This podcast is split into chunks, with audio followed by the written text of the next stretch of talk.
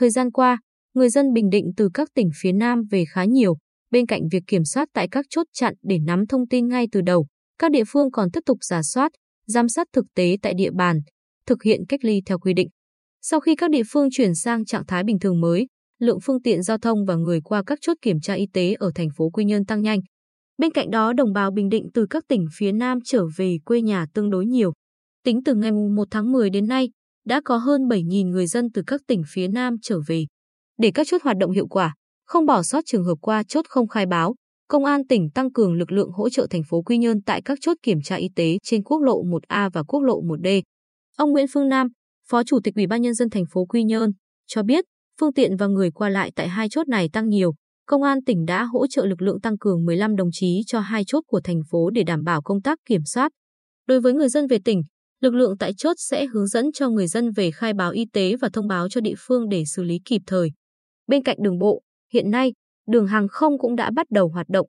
Để kiểm soát người về theo đường hàng không, Sở Y tế, Công an tỉnh và các cơ quan liên quan chỉ đạo triển khai chốt kiểm tra y tế phòng chống dịch COVID-19 tại cảng hàng không Phú Cát. Đối với hành khách về Bình Định theo đường hàng không, ông Lê Quang Hùng, Giám đốc Sở Y tế, cho biết những người đi theo đường hàng không khá an toàn vì theo quy định. Những người này phải có thẻ xanh tức là đã tiêm đủ hai liều vaccine và có giấy chứng nhận xét nghiệm âm tính. Tuy nhiên không vì thế mà chúng ta chủ quan, các địa phương cũng phải theo dõi, yêu cầu người về thực hiện nghiêm 5K và thực hiện xét nghiệm tầm soát theo quy định. Hiện nay, tùy từng trường hợp cụ thể mà địa phương sẽ tổ chức hình thức cách ly phù hợp theo quy định. Cụ thể, đối với người đã tiêm đủ hai liều vaccine phòng COVID-19 hoặc đã khỏi bệnh COVID-19 trong vòng 6 tháng, có giấy ra viện giấy xác nhận khỏi bệnh COVID-19, tính đến thời điểm vào tỉnh Bình Định sẽ tự theo dõi sức khỏe tại nhà.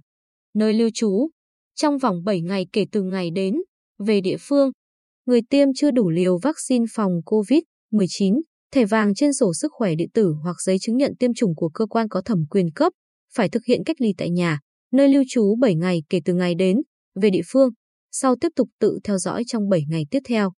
Riêng người chưa tiêm vaccine phòng COVID-19 phải thực hiện cách ly tại nhà nơi lưu trú 14 ngày kể từ ngày đến về địa phương, tiếp tục tự theo dõi sức khỏe trong 14 ngày tiếp theo. Ngoài ra tùy theo trường hợp, địa phương tiến hành xét nghiệm tầm soát phù hợp. Theo quy định, các địa phương không được thực hiện các biện pháp phòng chống dịch cao hơn của tỉnh và trung ương. Do vậy, để đảm bảo an toàn, các địa phương phải nắm chặt địa bàn, sắp xếp nơi cách ly tại nhà hợp lý.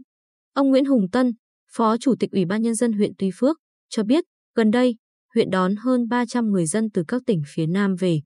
Chúng tôi đã tổ chức cách ly, theo dõi theo ba nhóm, người tiêm đủ hai mũi vaccine, người đã tiêm một mũi và người chưa tiêm vaccine để thực hiện các biện pháp cách ly y tế và tầm soát theo đúng hướng dẫn của Sở Y tế.